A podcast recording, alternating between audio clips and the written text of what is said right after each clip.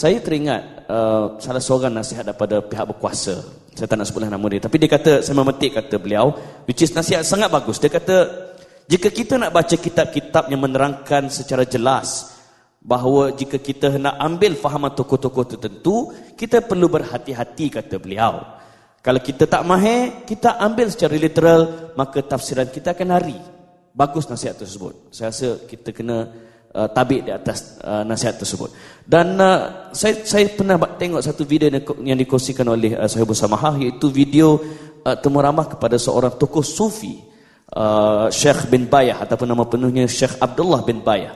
Dia memuji uh, Imam Ibn, Ibn Taymiyah. Malah dia ada menimbulkan persoalan tentang malah timbul isu tentang salah cetak uh, manuskrip asal Ibn Taymiyah yang mana asal dicetak yuqatan iaitu memerangi Sedangkan kalau ikut manuskrip asal, amal, Iaitu mengamalkan, melaksanakan. Uh, komen Dr. Dr. Asri tentang soal ini. Silakan. Terima kasih Musi. Banyak dah boleh tak kan? Saya tambah sikit lagi lah. Pertama ialah balik kepada yang saya sebut tadi. Sebahagian ini, apabila kita membaca teks orang lain, kita nak tahu dia bercakap tentang cerita apa. Dia bercakap tentang cerita apa. Contoh, Ibn Taymiyah ada orang bunuh di apa di di Qatar sangat bawah ni dan Dubai yang bunuh bapak dia. Uh, ISIS. Kemudian dia bunuh bapak dia, dia kata uh, dia pakai uh, fatwa Ibn Taymiyah kerana Ibn Taymiyah membenarkan anak membunuh bapa yang dianggap sebagai musyrik. Dan memang memang ada fatwa tu. Dan fatwa Ibn Taymiyah tu memang ada. Tapi apabila kita lihat kepada fatwa Ibn Taymiyah, Ibn Taymiyah bercakap tentang fatwa anak yang membunuh bapa di dalam medan peperangan. Kan? Wa fi karahati dhalika niza'un bainal ulama kata Ibn Taymiyah. Dalam uh, dia kata ajazal walad uh, an yaqtula abahu lebih kurang begitu wa fi karahiyat uh, karahiyat dzalika uh, uh, karahiyatuhu niza'un bainal ulama lebih kurang. Uh, dibolehkan anak bunuh bapa dan uh, dalam soal makruh hal itu berlaku perbezaan pandangan di kalangan ulama. Yang bapa yang musyrik lah. Jika kita lihat hal ni kita dapati yang pertama Betul ke Ibn Taymiyah seorang kata benda ni? Tak. Ibn Taymiyah bukan cakap anak PM tengok pak dia musyrik bunuh tak. Sebab Ibn Taymiyah ketika dia menafsirkan firman Allah Taala wa sahibhuma fid dunya ma'rufa hendaklah kamu berbuat baik kepada kedua ibu bapa yang menyuruh wa in jahadaka ala an tusyrika bi ma laysa laka bihi ilm fala tuti'huma wa sahibhuma fid dunya ma'rufa jika kedua ibu bapa itu berusaha untuk kamu mensyirikkan aku dalam perkara yang kamu tidak ada ilmu mengenainya, jangan kamu taat kepada mereka berdua dan berbuat baiklah mereka dalam urusan dunia. Ibn Taymiyah kata, walaupun kita bantah tidak taat tapi hendaklah berbuat baik dalam urusan dunia. Dia cakap, mari mana makruh ni? Sebenarnya kita tengok dalam Al-Um, Al-Imam Syafi'i kata benda yang sama. Tapi bukan Imam Syafi'i suruh bunuh pak. Imam Syafi'i cakap kerana Abu Ubaidah, walaupun riwayat ini mursal, Abu Ubaidah dan beberapa orang sahabat dalam peperangan mereka bertempur dengan bapa mereka sendiri dan mereka bunuh bapa mereka. Kerana bapa mereka di pihak musuh, bapa mereka kafir harbi. Itu konteks yang Ibn Taymiyah cakap. Bukan dia suruh satu orang anak balik pergi bunuh pak. Dia lain kan? Sebab tu kalau orang baca buku ni tak boleh kira pasal baca ada yang baca buku ni uh, gelas, ada baca cawan. Tapi kalau ada mangkuk, dia pergi baca buku. Jadi macam tu lah. Lepas tu ada orang yang tak tahu apa, pergi ambil benda yang sama. Kemudian dia dia kononnya Ibn Taymiyah kata, sebenarnya An-Nawawi sebut benda yang sama dalam Al-Majmu' Syarhul Muhazzab. Al-Kasani dalam Al-Hanafi sebut yang benda yang sama dalam uh, dalam Al-Bada'i' benda yang sama teks yang hampir sama tentang kemakruhan hal tu. Maksudnya kita kena faham bahawasanya dia orang eh, petik ni daripada apa? Cuma saya nak sebut kalau nak salah faham di dalam semua mazhab eh, peperangan dengan orang kafir. Pasal apa kita perang dengan orang kafir? Sebab apa? Orang tu kafir, kenapa berlaku peperangan? Dia mesti ada illah, punca. Kenapa Islam benarkan seorang Muslim berperang dengan orang bukan Islam? Orang kafir. Kebanyakan para ulama kata illahnya al-hirabah, yakni kerana dia harbi, dia kafir harbi, dia perang Islam. Karena dia menzahirkan permusuhan. Tapi dalam mazhab Syafi'i dan pendapat yang sama oleh Ibn Hazmin Al-Andalusi, dia menyatakan sebabnya kerana dia kufur. Kerana dia kafir itulah dia boleh dibunuh. Kalau kita pakai zahir kepada fatwa Imam Syafi'i dalam hal ni, ai orang akan bunuh orang kafir. Ramai eh. Ya. Ramai. Tapi kita tak kata macam walaupun Dr. Yusuf Al-Qardawi dalam buku dia Fiqh Jihad dia nasihatkan supaya ulama-ulama Syafi'i kalau boleh bagi faham balik pengikut mazhab Syafi'i supaya jangan salah jangan ambil secara literal fatwa eh, dalam mazhab Syafi'i ini. Takut orang pemuda pergi bunuh orang hanya semata-mata kafir kerana illah puncanya kafir. Sedangkan jumhur kata ialah puncanya ialah kerana dia hirabah. Kalau dia kafir saja dia tak dibunuh. Kerana dia menentang Islam tu baru dia dibunuh. Yang maksud berperang menentang Islam baru dia dibunuh. Di atas alasan. Al-Buti tadi disebut Al-Buti. Al-Buti sebut Al-Buti Syafi'i. Tapi Al-Buti dalam kitabnya Al-Jihad Kaifa Nafhamuhu Wa Kaifa Numarisuhu Juga mengkritik pandangan mazhab Syafi'i dalam hal. Kerana ia boleh membawa orang salah faham dan membunuh orang kerana kekufuran. Tapi kita tak pernah kata Imam Syafi'i puncak kepada ke keganasan. Kita kata ini pandangan yang tidak kuat dalam struktur ni. Kita ambil pandangan yang lain di dalam soal ini. Kerana kita tahu ulama ada konteksnya. Mungkin dia bagi dalam satu keadaannya. Ibn Taymiyah rahimahullah. Bukan saya kata, bukan kita, kita, kita nak baca buku. Jangan pergi baca tebuk-tebuk. Baca satu ni, kita buat kesimpulan. Ketika Ibn Taymiyah rahimahullah bahaskan tentang hadis Al-Imam Al-Bukhari. Kata Nabi SAW, Kana rajulun yusrifu ala nafsi. Ada satu orang, dia kecewa dengan diri dia. Falamma hadarahu al-maut, bila dia nak mati, qala li banihi, dia kata pada anak-anak dia.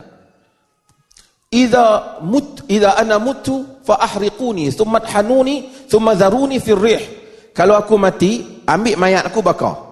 Kemudian ambil mayat tu tumbuk bagi hancur. Kemudian pergi ke angin tu biar tempat angin tiup kuat tu, biar angin tu tiup bang abu tu, abu jenazah tu lah.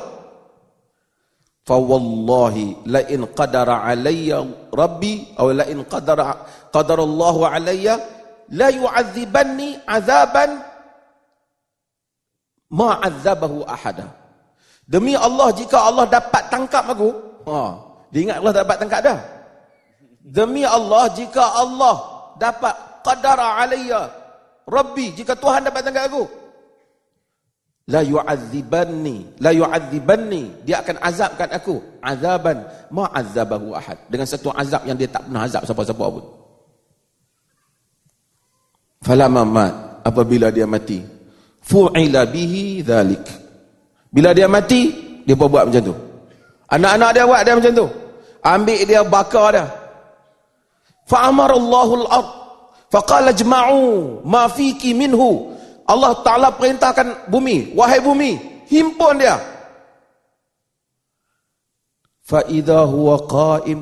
Kata Nabi, tiba-tiba dia berdiri di hadapan Tuhan.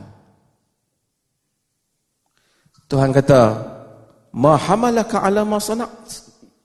Apa pasal buat macam tu? khasyatuka ya rabbi takut pada engkau wahai tuhan fa ghafaralah hadis kata tuhan ampun dia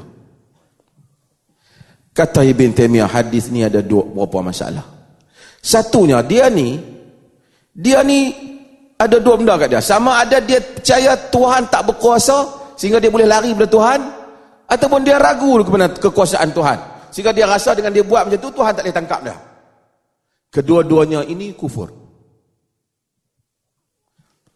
Pun begitu disebabkan kerana tak ada siapa bagi bagi ilmu yang betul kat dia.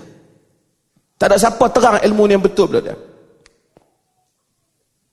dalam masa yang sama ada pula iman dia tentang azab Allah balasan Allah di akhirat maka Allah ampunkan dia kerana dia jahil kata Ibn Taymiyah adapun ulama-ulama Islam yang berbahas tentang ilmu tentang akidah yang berkhilaf tentang akidah kalaupun mereka silap mereka salah mereka lebih berhak mendapat keampunan dibandingkan dia ni Allah tak akan azab mereka. Kerana kalau Allah lepaskan dia ni, ulama lain yang berbeza-beza aliran ni, lebih berhak untuk diampun oleh Tuhan. Begitu tasamuh Ibn Taymiyah. Maka mengkafirkan orang dengan semudah-mudahnya adalah bukan daripada ajaran Tuhan. Kata Ibn Taymiyah. Ini baca Ibn Taymiyah. Tiba-tiba dok bagi tahu Ibn Taymiyah kafir, kalau orang habis orang dia dikafirkan. Kat mana yang hang bahasa kafir sangat ni?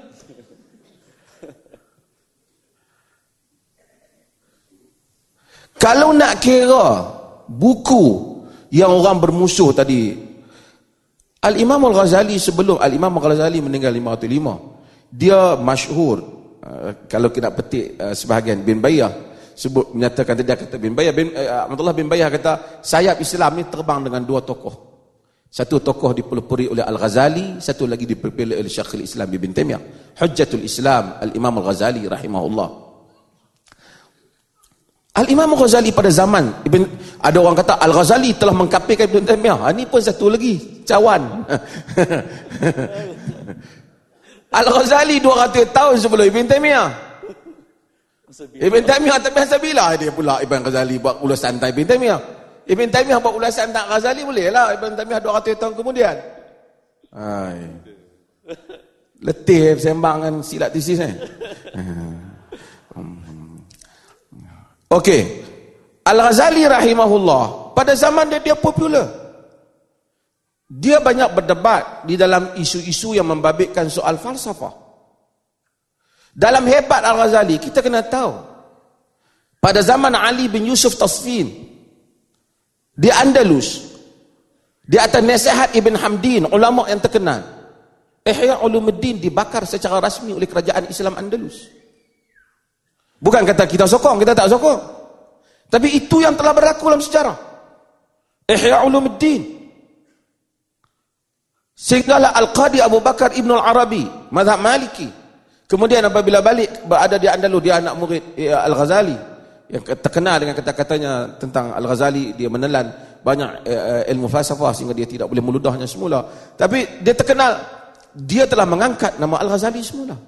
Tapi nak cerita ada orang musuh, memang ada orang musuh. Al-Imam Syafi'i pada zaman dia, dia juga dimusuhi. Imam Malik juga dimusuhi pada zamannya. Semua imam-imam. Cuma Ibn Taymiyah ni kerana dia bawa bintang lewat sikit. Maka sebab itu, kalau kita nak kaji tokoh, kajilah tokoh secara ilmiah. Saya bukan nak kata semua orang kena ikut fatwa Ibn Taymiyah. Saya kata jangan kafirkan orang. Jangan kaitkan ke orang. Saya tahu anggota beberapa pos, bas, uh, anggota keselamatan ni dia buat kenyataan yang kebelakangan dia kata dia tak kata sesat, dia kata orang salah salah faham. Itu betul. Tapi penasihat dia tu pernah tulis buku kata Ibn Taimiyah sesat. Jadi jangan ambil nasihat daripada dia ni. Kena ambil nasihat daripada pihak yang betul. Mari kita nak bagi pandangan. Bukan kita saja, you boleh ambil tiga empat pandangan. Tapi hendaklah orang yang berinteraksi dengan buku. Ini bahan ilmiah, nak baca ada disiplin dia. So tak boleh kita baca tebuk-tebuk. Kan? Fawailul lil musallin. Tak boleh baca itu celaka bagi orang yang semayang. Betul dia balik aku tak mayang. Eh? Ha. Tak boleh baca macam tu. Kena baca ayat sebelum dan selepas. Ha, tu nak bagi mudah lah kan. Ayat yang boleh faham. Demikian juga teks para ulama' Kena baca secara keseluruhan tokoh-tokoh sarjana dan tidak ada sarjana yang maksum. Tak ada yang maksum. Kesemua mereka ada kelemahan. Kalau nak cari Ibn Taymiyah kelemahan juga ada. Tetapi seperti mana kata Ibn Kathir, bukanlah fanatik tapi Ibn Kathir nak murid dia. Ibn Taymiyah itu salah seperti mana orang lain. Tapi nuktah kesalahan dia itu seperti mana setitik air dinisbahkan lautan yang luas pada ilmunya. Siapa dia ulama yang orang mengaji dalam bidang hadis akan tahu. Sebab dia dalam ulasan kepada rijal, tokoh-tokoh rawi hadis, ulama yang dianggap insaf dan i'tidal dalam mengulas ialah al-Imam Az-Zahabi rahimahullah yang meninggal pada tahun 748 Hijrah. Az-Zahabi terkenal sebab itu Syiar A'lamun Nubala dikenali Mizanul I'tidal kerana dia akan kalau dia hentam satu orang dia akan bagi juga kelebihan. Al-Ghazali uh, Az-Zahabi tidak setuju dengan Al-Ghazali tapi dia tetap bagi kredit pada Al-Ghazali hujjatul Islam. Dia sebut dengan penuh kehormatan. Ini tenggak-tenggak tak setuju, semua tak ada baik langsung. Sebab itu kita kena rasional. Kena rasional. Wala yajrimannakum syana'anu qaumin ala alla ta'dilu, i'dilu huwa aqrabu littaqwa. Jangan kamu jadikan kebencian kamu pada satu pok menyebabkan kamu tidak adil. Adillah kerana adil itu lebih dekat pada takwa. Mudah-mudahan Allah rahmati dan mengasihi